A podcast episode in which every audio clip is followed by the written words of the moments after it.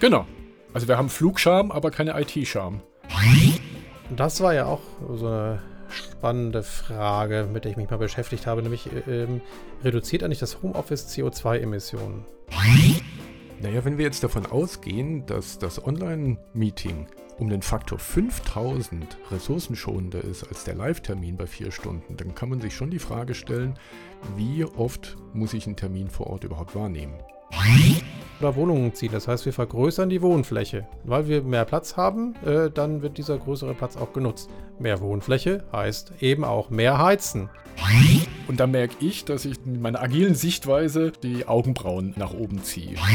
Diese Möglichkeiten, die wir heute haben in der Zusammenarbeit äh, im, im Remote-Setting, sind vielen noch gar nicht geläufig. Die Wertstoffsammler. Bemerkenswertes aus der modernen Arbeitswelt. Ein Podcast mit Holger Koschek und Alexander Marquardt. Guten Morgen, Holger. Hallo Alex, willkommen hier am Tag der deutschen Einheit, Mensch. Ja, stimmt. Da bilden wir sozusagen auch erneut eine Einheit. Ich, ja. ich habe mich schon gar nicht mehr erinnern können, wie dein Gesicht aussieht. So lange ist das schon her. Das liegt aber auch daran, dass wir jetzt einen Monat übersprungen haben. Wir haben es nicht geschafft, im September eine Aufnahme hinzubringen. Ja. Aus Gründen. Ist so, wie genau. es ist. Ja. Ich habe mich mal wieder mit Corona infiziert. Also ja. mal wieder hört sich jetzt äh, an, als würde ich das jeden Tag tun. Nein, also das letzte Mal ist, glaube ich, so zwei Jahre her. Ähm, aber umso unbedarfter war ich bei dieser Nachricht, äh, dass gerade sowas umherkreucht und fleucht, äh, dass ich es dann auch prompt bekommen habe. Siehst du? Nun denn. Da wir für die Wirtschaftssammler gesunde Geister in gesunden Körpern brauchen, haben wir dann im September auf eine Aufnahme verzichtet. Aber dafür genau. jetzt ähm, am 3. Oktober auf ein neues. Und ich habe noch einen Nachtrag zur Diskussion ja. von der letzten Episode. Da hatten wir mhm. ja unter anderem die Frage diskutiert, wie wir eine Organisationsentwicklung durch Impulse von außen beleben können. Und ein ja. tolles Werkzeug, was äh, ich da nicht genannt habe, sind mhm. sogenannte Learning Journeys, also Lernreisen. Okay.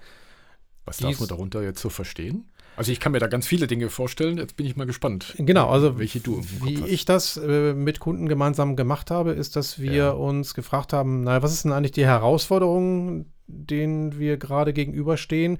Mhm. Und dann haben wir versucht, Unternehmen zu finden, die ähnliche Herausforderungen haben oder vielleicht sogar einige dieser Herausforderungen schon gemeistert haben. Mhm. Und haben bei diesen Unternehmen mal angefragt, ob wir uns mit denen mal unterhalten dürfen, ob wir vielleicht Aha. sogar bei denen mal vorbeikommen können und mal ja, uns anschauen, wie die arbeiten. Und da ging es nicht. Reisen jetzt im wirklichen, eigentlichen Sinne des Reisens. Ja? Ich gehe da hin und schaue mir das an. Tatsächlich. Cool. Also wir sind dann wirklich zu Unternehmen vor Ort hingegangen und ja. haben uns mit Menschen dort unterhalten. Und da haben wir auch wow. nicht irgendwelche Hochglanzpräsentationen haben wollen, sondern wir wollten ja. wirklich erleben, wie die wirklich arbeiten und was für wirkliche Herausforderungen die haben und nicht irgendwie das, was man dann in den schicken mhm. Unternehmensbroschüren liest. Und das hat total gut funktioniert. Wir haben eine ganze Menge gelernt, aber ja. auch die Unternehmen, die wir besucht haben, haben eine ganze Menge gelernt. Und das ist auch die Antwort auf die Frage, ne, warum mache ich denn, also warum soll ich als Unternehmen andere zu mir einladen und äh, da mhm. noch Zeit investieren, Menschen von der eigentlichen Arbeit abhalten ähm, naja, weil ich eben selber auch was lerne. Und wenn es nur das ist, dass ich mal lerne, meine Arbeitsweisen so zu präsentieren, dass andere sie auch verstehen. Ja, klar. Ja. Wow. Also was mich dann natürlich jetzt interessiert, wie, wie du das ganz pragmatisch irgendwie gemacht hast, also waren das an, die anderen Firmen dann Kunden, die du hattest, wo du einen Kontakt hattest, wo du dann auch den Kontakt hergestellt hast, oder waren das Firmen, die die sich rausgesucht hatten, kannten die sich? Das, da bin ich jetzt sehr neugierig. Tatsächlich beides. Also es ja. waren Unternehmen, die ich und auch äh, der andere Kollege und äh, Berater und Coach ähm, aus ihrem eigenen Kundenstamm gefragt ja. haben, aber mhm. auch, meine, in Unternehmen, gerade in der IT-Branche, hast du ja Menschen, die auch schon mal an anderen Orten und an anderen Unternehmen gearbeitet haben und die sind teilweise auf ihre ehemaligen Arbeitgeber zugegangen und oh, haben gesagt, cool. Mensch, hier, ich habe jetzt ja, ne, über äh, Freunde und ehemalige Kolleginnen und Kollegen gehört, dass ihr jetzt äh, dieses und jenes macht. Ähm, das mhm. wäre für uns interessant, könnten wir uns da mal zusammensetzen. Wow. Ja. Das finde ich mal echt toll. Ja. Cool. Und das waren schöne Inspirationen, die wir da gewonnen haben. Also mhm. wir sind auch nicht hingereist mhm. mit dem Ziel, dort irgendetwas zu beobachten und das eins zu eins dann aufs eigene mhm. Unternehmen zu übertragen, sondern uns ja. einfach inspirieren zu lassen, mal ja. zu schauen, was es da draußen in dieser Welt halt noch an Möglichkeiten gibt, äh, Organisationen ja, zu entwickeln. Mhm. Und das war sehr bereichernd. Für beide Seiten tatsächlich auch. Glaube ich, glaube ich. Ja. Was ich natürlich insofern spannend finde, weil ich meine, du kennst ja diesen, diesen Spruch ja auch ganz häufig, ich habe keine Zeit, die Säge zu schärfen, ich mhm. muss Bäume fällen. Äh, das trifft mich da jetzt auch wieder so ein bisschen, was ein Vorwurf in Anführungszeichen oder ein, ein Zögern in der eigenen Organisation ja produzieren könnte, zu sagen, na, ich habe überhaupt nicht die Zeit dazu, ähm, jetzt woanders da rumzutun und dann muss ich vielleicht noch dahin fahren, da geht mir ein ganzer Tag verloren oder so. Gab es solche Muster? Eher nicht. Also das war mhm gefühlt so, dass alle, zumindest die, die zugesagt haben, ja. auch wirklich da Bock drauf hatten. Und mhm. es geht ja nicht nur um Bock, ne? Machen wir uns nichts vor. Also ich ja. äh, gebe ja dort Einblicke und äh, mit je mehr Menschen ich mich dort in dem Unternehmen unterhalten kann, desto ehrlicher wird dieser Einblick auch. Also ich kann mhm. eben da auch nicht eine schöne, heile Welt vorgaukeln, Mhm. Wenn dann vielleicht die Kollegin oder der Kollege sagt, naja, das hat jetzt aber auch nicht so wirklich gut hingehauen, was wir uns da vorgenommen mhm. haben. Also ich muss schon bereit sein, auch äh, mich ehrlichen Fragen zu stellen und ja. ähm, auch mal hinterfragen zu lassen, warum wir denn die Dinge so gemacht haben, wie wir sie gemacht haben. Mhm. Aber auch da kann ich ja, wenn ich äh, eine gute Haltung dazu habe, nur gewinnen, indem ich ja, vielleicht dann auch nochmal mich selber hinterfrage mit der ein oder mhm. anderen Entscheidung, die ich da getroffen habe im Zuge meiner ja. Organisationsentwicklung. Ja. Cool. Spannendes ja. Konzept. Total. Siehst du, und deswegen dachte das ich mir. Klaue ich mir sofort. Müssen wir das doch nochmal hier als Nachtrag auch bringen. Ja, Mensch. Finde ich cool. Ja. Ja, und dann haben wir ja wieder mal online Musik gemacht. Das hat ja mal so richtig gut funktioniert. Ach, war das toll. Ach, die Latenzen. Genau. Ja, Dieses, oh, du bist schon auf der Zählzeit 2, ich bin noch bei der, kurz vor der 1. Ja. Ach, ach Gott. Genau. Spielst die Latenz ist unser bester Nee, nee, fünf Achtel. Ja. genau. Bist du schon fertig? Äh, ich, ich bin dann gleich soweit. Ach ja. Gott. Ja, also das, hat das hat tatsächlich gar nicht funktioniert. Verrückterweise in der Corona-Zeit hat das ja total gut hingehauen. Da haben wir ja auch sogar tatsächlich dann auch Aufnahmen machen können, verteilt. Aber mit derselben Software war das jetzt gar nicht. Gut, jetzt könnte man natürlich auch sich fragen, hatten die das falsche kundenorientierte Vorgehensmodell in ihrer Softwareentwicklung, sodass die Qualität irgendwie langsam runterging. Man weiß es nicht. Nee, vielleicht hat ähm, ja auch einfach die Anzahl an Nutzerinnen und Nutzern zugenommen. Auch das ist möglich. Ja, ähm, ja. Aber ja, Fakt war, wir als User konnten nachher nur sagen, es geht nicht. Also wir können so nicht genau. online Musik machen. Ja. Aber was ist die Alternative? Naja, wir könnten uns besuchen. Jetzt haben wir ja die genau. Herausforderung, zwei von uns wohnen im Süden der Republik und zwei im Norden. Ja. Also könnten wir jetzt im Monatswechsel hin und her reisen. Genau. Und da kommen wir natürlich auch zu dem Thema, mit was wir uns heute beschäftigen wollen. Ja. Wie sähe denn bei einer nicht äh, online Bandprobe, einer nicht online Treffen, einem Geschäftstreffen, dann auch so ein CO2-Fingerabdruck aus, wenn wir sagen, wir fahren jeden Monat? Weil das wäre natürlich für uns ein total tolles Erlebnis, zweifelsfrei. Wir sehen uns, können physisch beieinander Musik machen, ähm, aber äh, wie viel CO2 lassen wir dann auf der Straße? Ja, und das ist eine Frage, die wir uns auch in unserer Arbeit immer häufiger stellen sollten. Einige Menschen und Unternehmen tun das, andere weniger, aber ich äh, erinnere mich noch daran, dass du vor einem Jahr in deinem Bericht über das Global Scrum Gathering in Lissabon kurz äh, berichtet hattest von einem Beitrag von Sabine Candid, mhm, die genau. sich diesem Thema gewidmet hat. Und ich weiß noch, sie hatte diese Idee, die Mutter Erde als äh, Persona tatsächlich dann mhm, auch zu den genau. anderen Personas einer Produktentwicklung hinzuzufügen. Ja. Fand ich ein bisschen esoterisch. Ja, hat, hatte was, ja. Aber spätestens. Mhm. hat mich dann auch doch nicht wirklich losgelassen. Und äh, dann, ja, haben wir gesagt, Mensch, wir begeben uns mal auf Faktensuche. Äh, kurzen Einwurf, ja. weil du gerade diese, ja, diesen Begriff der Mutter Erde ja gemacht hast und jetzt so dein, deine Haltung oder deine Wahrnehmung ein Jahr zuvor, zu heute, jetzt dann ein bisschen esoterisch rüberkam.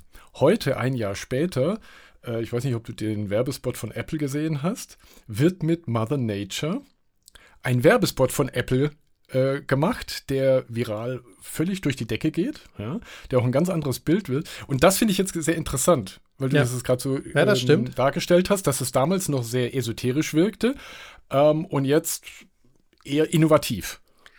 Ja. Und das ist ja auch gut so, weil ja. wir in unserer Branche sehr viel zum ja, CO2-Ausstoß weltweit beitragen. Es Hatte ich auch früher mir keine Gedanken nee, gemacht, genau. ganz offen zu. Ja, also, also, vor Pandemie gefühlt 150 Tage im Jahr irgendwie in der Republik äh, hin und her gegurkt und ja. gefahren. Gut, gejettet bin ich selber jetzt ehrlich gesagt nie aber trotzdem einfach unterwegs. Und es war selbstverständlich. Du warst vor Ort, du warst beim Kunden, du warst im Haus, ganz egal, ob der jetzt ja. äh, Süddeutschland wohnt, in, in Norddeutschland war oder eben nicht. Ähm, man war da. Genau. Das ist ja die eine Seite. Die andere Seite ist halt, ähm, was unsere Branche einfach an Energie verbraucht, um ja. Rechenzentren am Leben zu halten. Ja, also es gibt, mhm. ich habe eine britische Studie gefunden aus dem Jahr 21, September 21 genauer gesagt, und äh, die kommt zu dem Schluss, dass der CO2-Ausstoß der IT-Branche weltweit bei 1,8 bis 2,8 Prozent liegt. Das ist, das ist viel, denn ähm, mhm. laut Statista war der Luftverkehr weltweit 2019 für 2,8 Prozent der weltweiten CO2-Emissionen verantwortlich. Das heißt, mhm. die IT-Branche verbraucht so viel wie ja. der Luftverkehr. Das ist ja schon mal signifikant, weil wir alle immer auf den Luftverkehr rumhacken. Genau. Also ja. wir haben Flugscham, aber keine IT-Scham. Korrekt. So, jetzt kommt's aber. Diese 1,8 bis 2,8 Prozent für die IT-Branche, das ist nur ein Teil der Wahrheit. Denn wenn man alle Nebenkosten dazu rechnet, nämlich beispielsweise mhm. die Bürogebäude oder auch die Fahrzeuge, die von den Betreibern von Datenzentren genutzt werden, und auch mal den gesamten Lebenszyklus der Hardware mit einbezieht, also von der Produktion eines Servers über die Nutzung bis hin zur Entsorgung, dann beträgt der Anteil sogar 2,1 bis 3,9 Prozent. Das heißt, dann liegen wir sogar deutlich über dem Luftverkehr für den Betrieb wow. von Rechenzentren. Und die nutzen das wir halt wie selbstverständlich. Ne? Wir nutzen ja, unsere Smartphones, aber was machen denn unsere Smartphones? Die arbeiten ja nicht ja. autark, sondern die fragen im Hintergrund, alle naslang irgendwelche Server an, die irgendwo ja. stehen und Energie verbrauchen. Ja. So, das war schon augenöffnend. Und dann äh, habe ich noch eine McKinsey-Studie gefunden äh, von einem Jahr später, also September 22. Und die haben mal äh, den Verbrauch der Unternehmens-IT betrachtet, also sowas wie Smartphones und Drucker und Co. Ja. Also deren Produktion, quasi der komplette Produkt-Lifecycle. Ja, genau. Äh, hinsichtlich CO2-Abdruck. Und die kommen zu dem Schluss, dass diese Geräte weltweit 1,5 bis 2 mal mehr CO2 erzeugen als Rechenzentren. Und das liegt im Wesentlichen daran, dass mhm. ein Smartphone und so ein Drucker einfach eine kürzere Lebenszeit haben. Das mhm. heißt, die werden mhm. häufiger ausgetauscht und dadurch summiert sich das einfach unglaublich auf. Also wenn man mal ein größeres deutsches Unternehmen sich vor Augen führt und mal überlegt, mhm. wie viele Menschen dort äh, ein Firmenhandy haben. Ja. ja. Und die das vielleicht alle zwei Jahre neu bekommen, da kommt eine ganze Menge Zeug zusammen. Weil wenn man sich die Zyklen gerade bei den Handys ja auch anschaut, wie lange die ähm, benutzt werden, wann sie wieder neu gebaut werden, wann ja. sie neu, also diese ganzen Vertragsgeschichten, alle zwei Jahre ein neues Handy. Ähm, und in der Regel sind die Handys ja nach den zwei Jahren nicht kaputt. Nee, sind also sie nicht. Natürlich gibt es viel, natürlich könnt ihr in, in Toilette fallen und äh, sonst irgendwas, aber in der Regel sind die nach zwei Jahren ja noch äh, State ja. of the Art. Also das fand ich wirklich beeindruckend und augenöffnend, dass äh, mhm. Rechenzentren mehr Energie verbrauchen oder mehr CO2 äh, letztendlich produzieren ja. als der gesamte Flugverkehr und dass diese Unternehmens-IT, also ne, die mhm. kleine Hardware, wenn man so möchte, ja. nochmal bis zu zweimal so viel CO2 verbraucht. Hammer. Es erinnert mich auch an, äh, an eine Aussage, die habe ich jetzt allerdings jetzt nicht Fakten gecheckt, sondern ich habe sie tatsächlich nur in einer Fernsehsendung gesehen von ähm, Professor Lesch.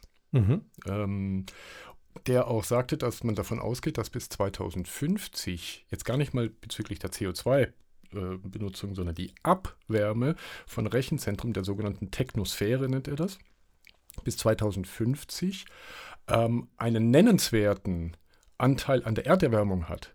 Also nicht über den CO2-Effekt, ja. sondern über die reine Abwärme.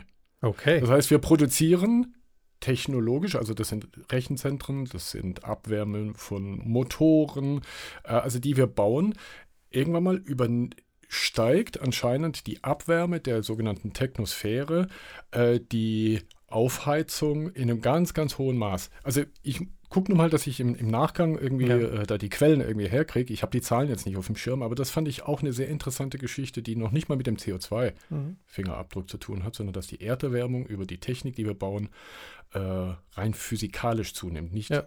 äh, chemisch. Aber dann denke ich natürlich sofort wieder daran, dann wäre es ja schlau, ähm, die Abwärme dieser Rechenzentren dann auch zu nutzen, ne? An, über ja, Wärmeleitungen anzubinden und dann eben ja. damit Häuser zu heizen. Oder Büros, ja. wenn denn Menschen überhaupt noch in Büros sind.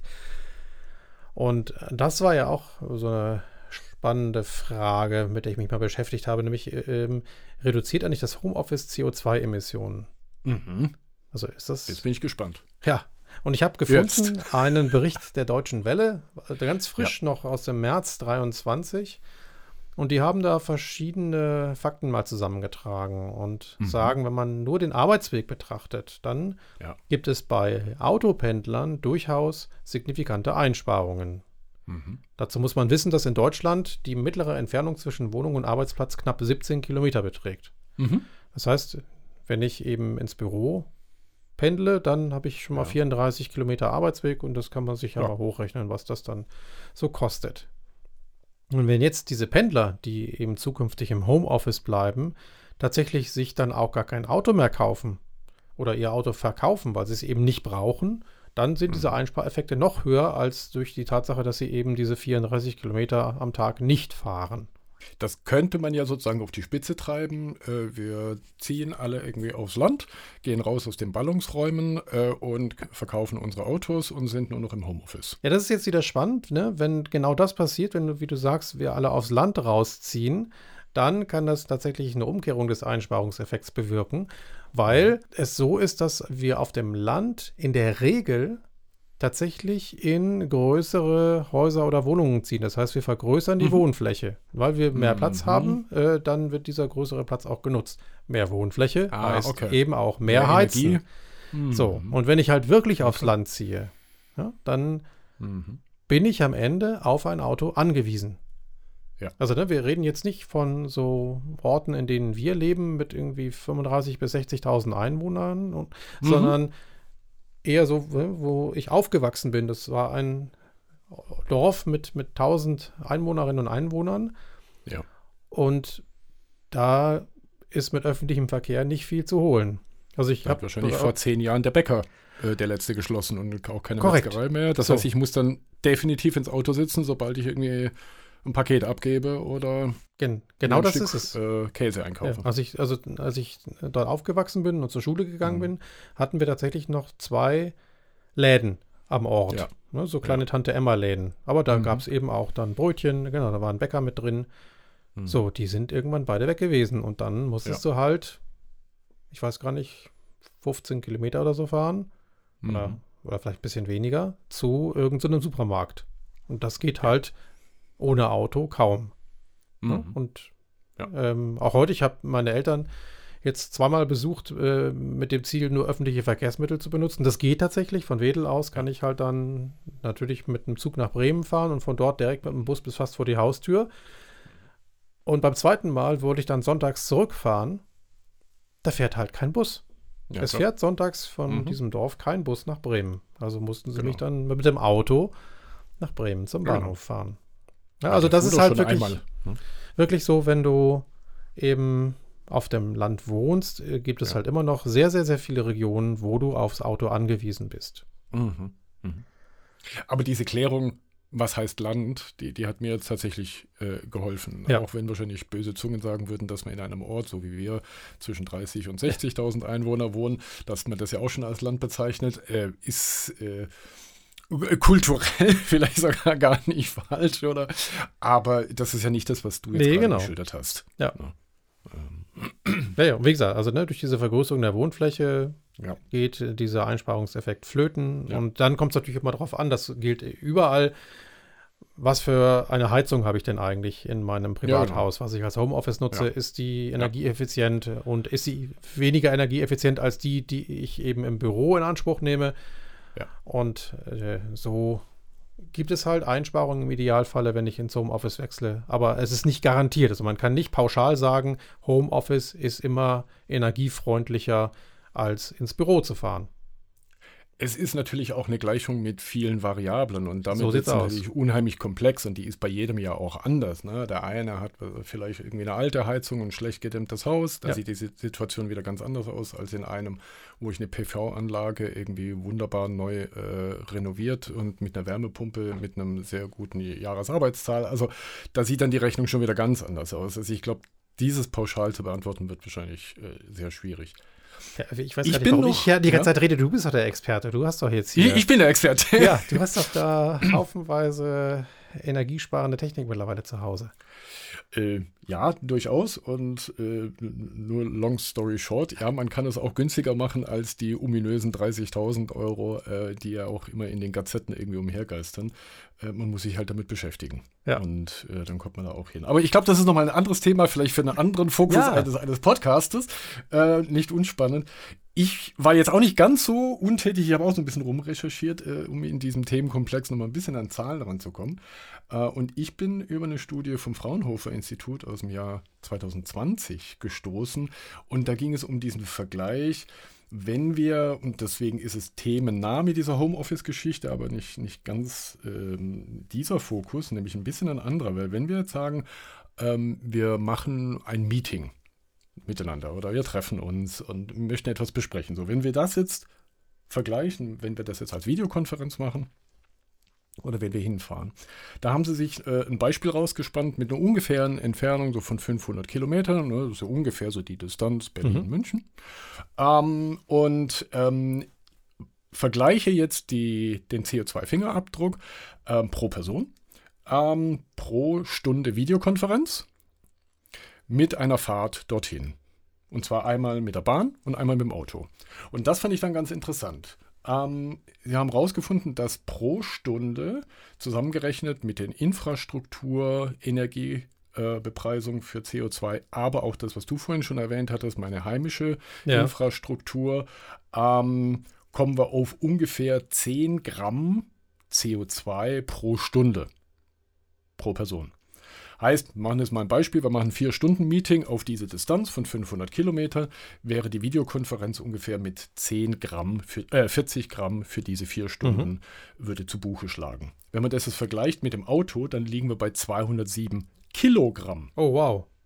Das ist ein Faktor 5000. Das ist ordentlich. Das ist eine Menge.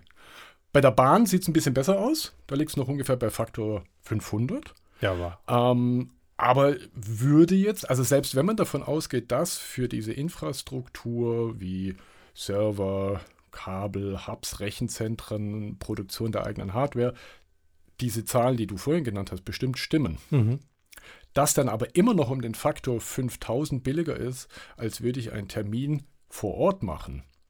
Dann kann man sich durchaus die, die, die Frage stellen, naja, wie oft möchte ich solche Termine dann tatsächlich live machen? Und da merke ich, dass ich so mit meinem agilen äh, mit meiner agilen Sichtweise da so, so die Augenbrauen irgendwie nach oben ziehe. Weil ich meine, wir kennen ja alle so Sachen aus dem agilen Manifest, die da heißen so, naja, die beste Art und Weise ist von Face-to-Face -face zu kommunizieren, direkt beieinander. Oder äh, eins der Prinzipien im agilen Manifest heißt ja auch, dass die Fachseite und die technische Seite jeden Tag von Angesicht zu Angesicht miteinander kommunizieren soll wenn ich das jetzt so daneben lege, dann merke ich, dass sich so ein kleines Spannungsfeld bei mir auftut, so von meiner eigenen Anspruchshaltung und zwischen dem, was ich dann aus nachhaltiger Sicht ähm, für mich so als, als Wertekompass mhm. ausrichten soll. Also da, da, da stehe ich so ein bisschen so dazwischen, weil eigentlich bin ich an meiner eigenen Erfahrung so, ich glaube, dass viele Termine, die ich erlebt habe, viel besser funktioniert haben, wenn wir zusammen in einem Raum sind. Wir sind schneller, wir sind effektiver in, in der Findung von Entscheidungen als wenn wir das digital machen. Wenn ich das allerdings daneben lege, dann komme ich ein bisschen ins Schwanken. Ja, es geht mir auch so. Also ich bin auch ein Freund von Präsenzterminen und bin auch in diesem Jahr wirklich viel unterwegs, um ja. eben in Präsenz Dinge, wie du schon sagst, äh, auch möglichst gut und äh, schnell voranzubringen. Aber es gibt auch Termine, wo ich sage, die können wir auch gut remote machen. Und da finde ich es auch mal ganz angenehm, gerade weil ich so viel unterwegs bin, wenn ich eben mal einen Tag nicht reise. Also ja. in mir ist so beides drin. Ne? Ähm, mhm, und ja, ja. ich äh, merke aber immer mehr, und das ist ja das, was du auch sagst, äh, dass ich mir Gedanken darüber mache, für welchen Termin es sich eigentlich tatsächlich lohnt, vor Ort zu sein. Und das sind in der Regel Termine, wenn ich Coachings mache oder ne, wenn es eher um, um äh, ja, schwierige Themen oder um, um softe Themen geht. Also nicht rein um das Erarbeiten äh, oder Abarbeiten von Fakten, sondern wenn eben ja. auch Emotionalität äh, eine große Rolle spielt. Das ist äh, mhm. tatsächlich, da ist ein, ein, ein, ein, Termin vor Ort durch nichts zu ersetzen, äh, bin ich der festen Überzeugung. Aber das sich bewusst zu machen und einfach äh, nochmal darüber nachzudenken, ob das denn tatsächlich nötig ist, äh, mhm. glaube ich, tut uns allen gut. Das andere, wenn du sagst, dass wir äh, in, der, in, in dieser Online-Welt äh, nicht so effektiv und effizient sind, mhm. kann aber auch daran liegen, dass wir immer noch nicht, trotz mehrjähriger Corona-Erfahrung, immer noch nicht gut genug sind, damit zu arbeiten, mit diesen Werkzeugen. Ja. Also das erlebe ich ja. auch tatsächlich mhm. bei Kundinnen und Kunden, dass ja. sie dann sagen so, boah, jetzt hier Miro, ach nee, das kenne ich ja noch gar nicht so richtig und da tue ich mich immer so schwer mit. Und mhm. ne, wenn mhm. wir das überwunden hätten, glaube ich, könnten wir eben auch sehr gute Ergebnisse mit diesen Werkzeugen erzielen.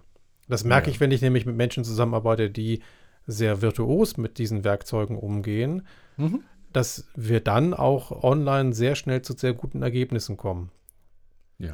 Ne, also da ist auch diese Technikhürde immer noch aus meiner Sicht ein Thema, was eben dann auch die, ja, die, die Qualität der Ergebnisse von Präsenzmeetings etwas besser abschneiden lässt im Vergleich zu Online-Meetings. Da habe ich einen, einen, kleinen Spoiler vielleicht auch schon für den kommenden Spätherbst. Es ist ja auch dieses Jahr wieder die Team-Up-Konferenz, die sich genau mit diesem Thema ja auch mhm. beschäftigt. Ähm, by the way, äh, mache ich da auch einen kleinen Talk äh, zu dem Thema, wie wir ähm, Self-Designing Team-Workshops auch remote durchführen können. Also wen das interessiert, äh, jetzt gar nicht mal nur wegen meinem Talk, äh, die ganze Konferenz, die online stattfindet, ähm, handelt genau von dem Thema. Ein guter Hinweis. Äh, dann ja. sollten wir auf jeden Fall den Link auf die Team-Up auch in die Show Notes packen. Es ist mir die Tage auch nochmal äh, passiert bei einem aktuellen Kunden, dass mein ganz selbstverständlicher Umgang mit äh, Miro, geprägt von der Pandemiezeit, ähm, beim Kunden zu sehr viel Stirnrunzeln oder bei manchen Personen, mhm. muss man dazu sagen, Stirnrunzeln äh, geführt hat. So, ach, so wie du das auch gerade genannt hast, so, schon wieder ein neues Tool, wo ich denke so, okay, ist es jetzt nur meine individuelle Wahrnehmung, dass ich jetzt seit ungefähr bald vier Jahren irgendwie äh, mit diesem Tool ganz selbstverständlich arbeite. Ich finde es interessant, dass ihr, und damit geht es mir gar nicht um das Produkt, es gibt ja auch andere Produkte, ja. die einen ähnlichen äh, Bedarf decken, aber dass ihr mit dieser Art von Produkt in den letzten Jahren, gerade während Corona, überhaupt nicht gearbeitet hat, äh, das hat mich dann schon sehr überrascht. Das geht mir genauso. Ich habe äh, direkt nachdem so die Beschränkungen aufgehoben waren und äh, ja. so ein bisschen Reisen wieder möglich war, auch einen Besuch bei einem Kunden gehabt und habe dann, glaube ich, Mural, um mal ein anderes zu nennen. Mhm, es gibt ja noch mhm. Concept Board und ja, äh, wie genau. sie alle heißen, aber ich glaube, ich hätte dann Mural Board ja. aufgemacht und habe dann so ein paar Sachen mitgeschrieben, weil wir eben dort auch ein äh, hybrides Meeting gemacht haben. Und dann mhm. gucken die alle da drauf und so, oh, das ist ja toll und äh, oh, was man da alles machen kann. Und ich gesagt, ja, aber ähm, mit was arbeitet ihr denn? Mit, mit Miro oder habt ihr. Äh, nee, wir, wir haben sowas noch gar nicht. Und da habe ich gesagt, aber wie habt ihr denn die letzten Monate gearbeitet? Ja, ja. ja. Naja, wir haben halt PowerPoint-Präsentationen gemacht und haben die genau. ausgetauscht. Ja, ja, genau. Mhm. Ja, also noch nicht mal ähm, irgendwie mit, also ne, das ist halt, äh, die haben halt Microsoft-Technologien verwendet, also nicht mal mit Microsoft 365 online zusammen dann an sowas gearbeitet. Gibt ja nee. auch so, so Whiteboards, mit denen Schön man arbeiten kann, ne? Die ja? PowerPoint mhm. auf dem eigenen Rechner und dann irgendwie per E-Mail an alle verteilt und dann konnte man genau. da Feedback ja. geben. Mhm. Okay, mhm. geht auch. Ja, also ja. das ist halt das, was ich meine.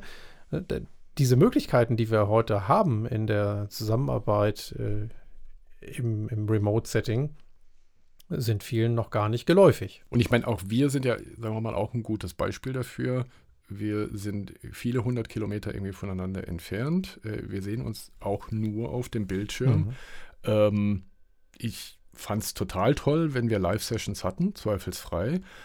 Aber ich habe für mich jetzt den Eindruck, gerade in dieser One-to-One-Situation, die wir haben, dass die Gesprächsqualität dadurch jetzt nicht sonderlich leidet. Was aber auch daran liegt, dass wir uns darauf konzentrieren können, weil wir nämlich im Hintergrund uns unsere Workflows sauber erarbeitet haben.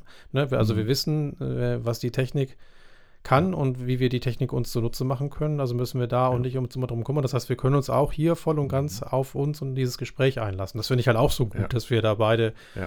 eben auch relativ früh erkannt haben, dass wir ein gutes technisches Fundament brauchen, um dann diesen Podcast auch ähm, inhaltlich bestmöglich voranzubringen und nicht immer Angst haben müssen, dass uns jetzt hier irgendwie die Aufnahme abschmiert oder ja, nachher komisch klingt. Ne? Auch das, äh, diese, mhm. diese mhm. Checklisten, die wir gemacht haben, damit wir nicht ja. irgendwelche Störgeräusche haben und so, das hat sich ja alles relativ zügig entwickelt, weil wir eben einen guten Rahmen für uns in Anspruch nehmen wollten. Und ja, das ist natürlich für eine, für eine Firma ja aber dann auch schwierig, weil das ist ja, sagen wir mal, jetzt könnte man sagen, das ist ja nicht wirklich an der Wertschöpfung orientiert ähm, diesen ganzen Aufbau von Technologie, ähm, das in Anführungszeichen Schulen und Trainieren der Mitarbeiter, damit man damit wirklich nahtlos irgendwie umgehen kann. Aber es ist möglicherweise jetzt spätestens seit äh, Corona ähm, einfach auch ein zusätzliches Thema, dass die, ähm, die Produktionsfähigkeit äh, einer Organisation einfach auch bedingt. Wenn ich zum Beispiel, wenn ich Mitarbeiter habe, die einfach nicht vor Ort sind, auch das ist ja ein Phänomen, mhm. was wir seither haben, dass wir einfach mehr und mehr Mitarbeiter haben, die einfach nicht mehr am Standort sitzen.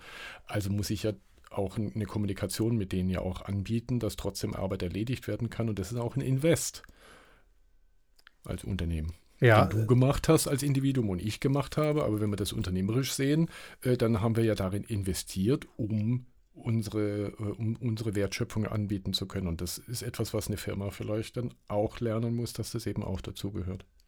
Das ist eine spannende Perspektive und die bringt mich zum ersten Mal dazu, darüber nachzudenken, warum wir das eigentlich tun. Und aus meiner Sicht ist das einfach der Lean-Gedanke, den wir hier gerade verfolgen. Wir wollen Verschwendung vermeiden.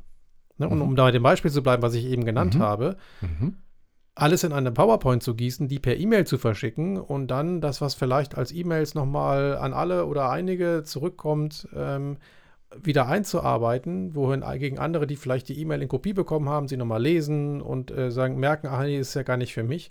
Das ist alles ja. Verschwendung. Ja, und wenn also ich, ist die CO2-Nutzung Muda? ja. Ja, aber also ich habe das so noch nie gesehen. Aber mhm. das, für mich trifft es das tatsächlich, dass wir ja. mit den, dem Einsatz solcher elektronischen Werkzeuge, wenn wir uns dann eben für Homeoffice oder Remote Native mhm. Arbeit entscheiden, dass wir damit Verschwendung vermeiden, indem wir die richtigen Werkzeuge für den richtigen Zweck einsetzen. Lass uns mal wieder zurückkommen nochmal zu diesem mhm. Nachhaltigkeitsthema, weil ja. äh, ich glaube, da haben wir noch ein paar andere Dinge, die wir tun könnten, wenn wir denn das mehr in unsere Arbeitswelt einbauen wollten. Mhm. Beispielsweise könnte ich mir gut vorstellen, bei der Priorisierung von fachlichen Anforderungen, dass wir dort ja. eben auch so Nachhaltigkeits- und Umweltaspekte mit explizit berücksichtigen. Ich denke mal, dass du ja auch ein bisschen darauf hinaus willst, dass du sagst, okay, die fachliche Anforderung wäre zum Beispiel auch ähm, bei unserem Produkt die CO2-Fingerabdrücke zu reduzieren. Durch welche Maßnahmen auch immer. Aber dass das eine fachliche Anforderung an unser Produkt sein könnte. Nee, gar nicht mal, Oder? sondern wirklich so, bei, einer, okay. bei, einer, konkreten fachlichen Anforderung, keine Ahnung, ja. ein neues Feature.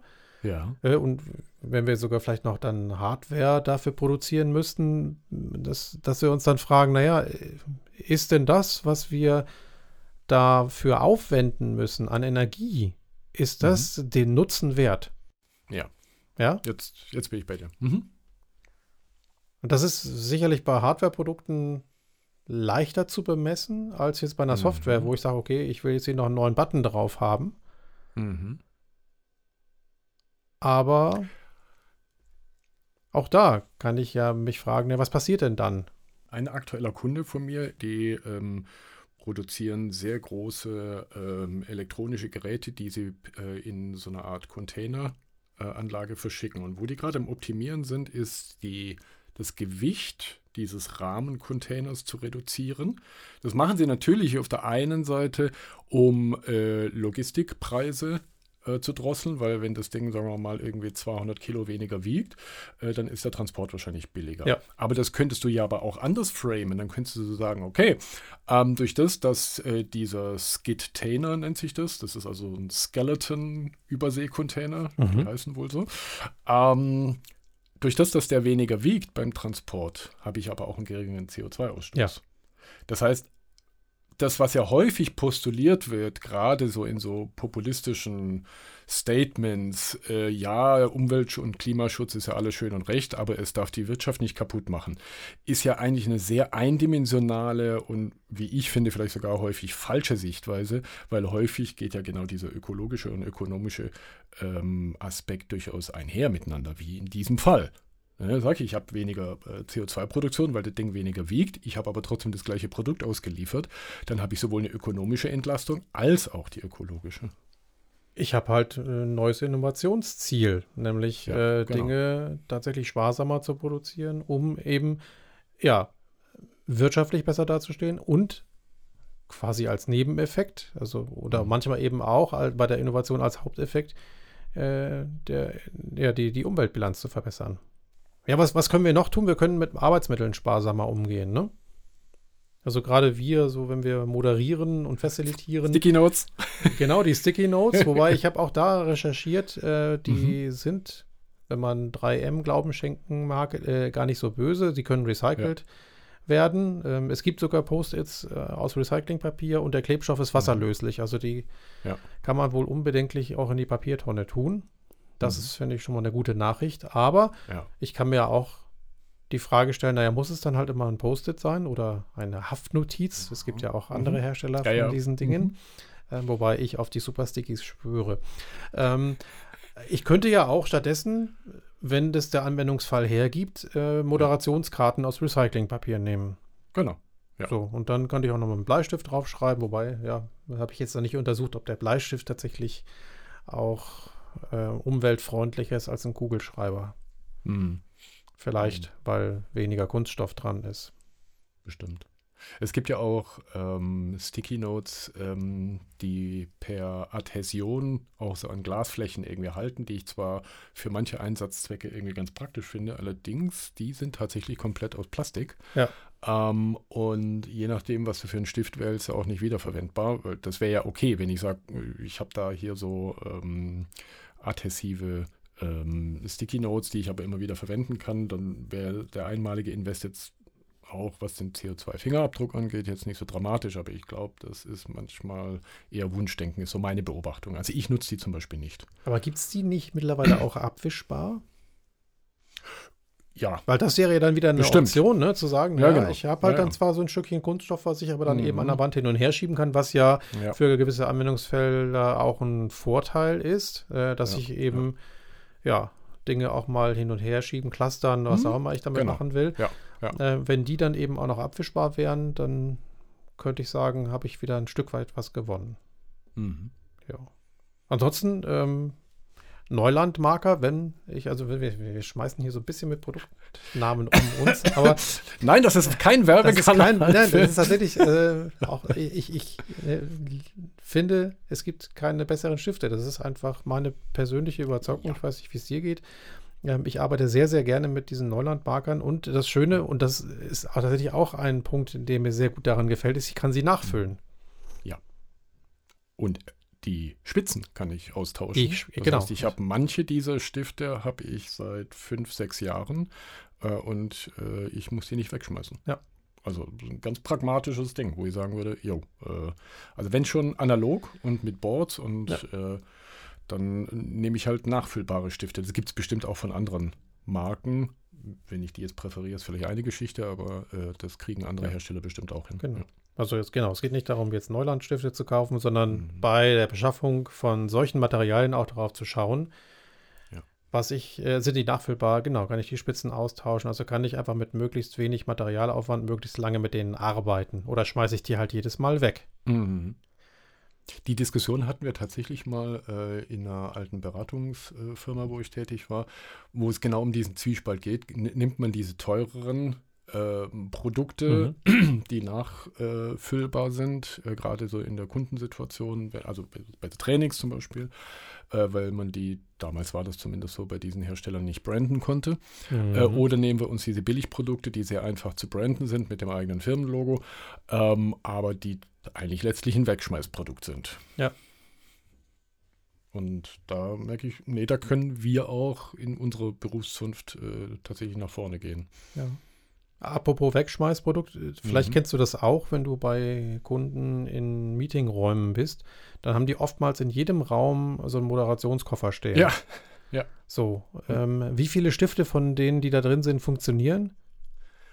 Die wenigsten? Ja. Ist die Beobachtung? Bis, bis gar keiner, ne? Und das ist so schade. Und ich glaube ja. nicht, dass die deswegen nicht funktionieren, weil sie leer geschrieben sind, sondern weil die einfach seit Ewigkeiten da ungenutzt rumstehen und am Ende schmeiße genau. ich ein Produkt weg, was nie bis selten nur genutzt wurde. Und ja. das hat mich dann auch zum Nachdenken gebracht und ich glaube, dass man eben solche Koffer auch gut in irgendeinen Raum packen kann und äh, mhm. als Pool dort anbietet. Denn nicht ja. jedes Meeting muss ja mit einem Moderationskoffer äh, bestückt sein, weil ich manchmal mhm. halt in so einem Meeting auch nur miteinander reden möchte. Also brauche ich ja. nicht unbedingt in jedem von diesen Räumen einen solchen Koffer, also könnte ich mit ja. weniger Koffern als Räumen am Ende auskommen und das würde die Wahrscheinlichkeit erhöhen, dass dann die Stifte, die da drin sind, auch tatsächlich benutzt werden. Wenn sie dann noch nachfüllbar wären, wäre es dann noch besser. Und dasselbe gilt für andere Materialien wie solche Countdown-Uhren ja. oder. Mhm. Also auch da, glaube ich, können wir viel Geld am Ende auch sparen, ja. indem wir sowas äh, in einer geringeren Stückzahl in Unternehmen vorhalten. Den Gedanken kannst du sogar noch ein Stück weiter treiben. Was ich beobachtet habe in manchen Firmen vor, ja, sagen wir mal, rund sechs, sieben Jahren, gerade so mit aufkommender äh, Agilitäts- äh, und moderne New Work-Arbeitsweise, ähm, war die Anforderungen an die Räumlichkeiten, in denen die Menschen arbeiten. Also das war noch weit vor Corona. Mhm. Da kann ich mich erinnern, Mensch, wir bräuchten mehr so Kollaborationsräume und dann wurde da so fantasiert mit Sofaecken und Palmen und ne, also diese ganze Diskussion fand ich, habe ich damals als sehr äh, lebendig irgendwie wahrgenommen. Ähm, und dann ist etwas passiert, so, das war auch noch vor Corona, dass einige meiner damaligen Kunden angefangen haben, neue Gebäude zu bauen. Mhm. Und zwar genau mit diesem, mit diesem Blickwinkel. Und gerade bei einem ist es mir sehr, sehr stark aufgefallen. Da kam ich jetzt so vor anderthalb, zwei Jahren äh, wieder rein, war eine Weile nicht mehr dort. Und die haben sich dann wirklich neue Gebäude dahin gepflanzt.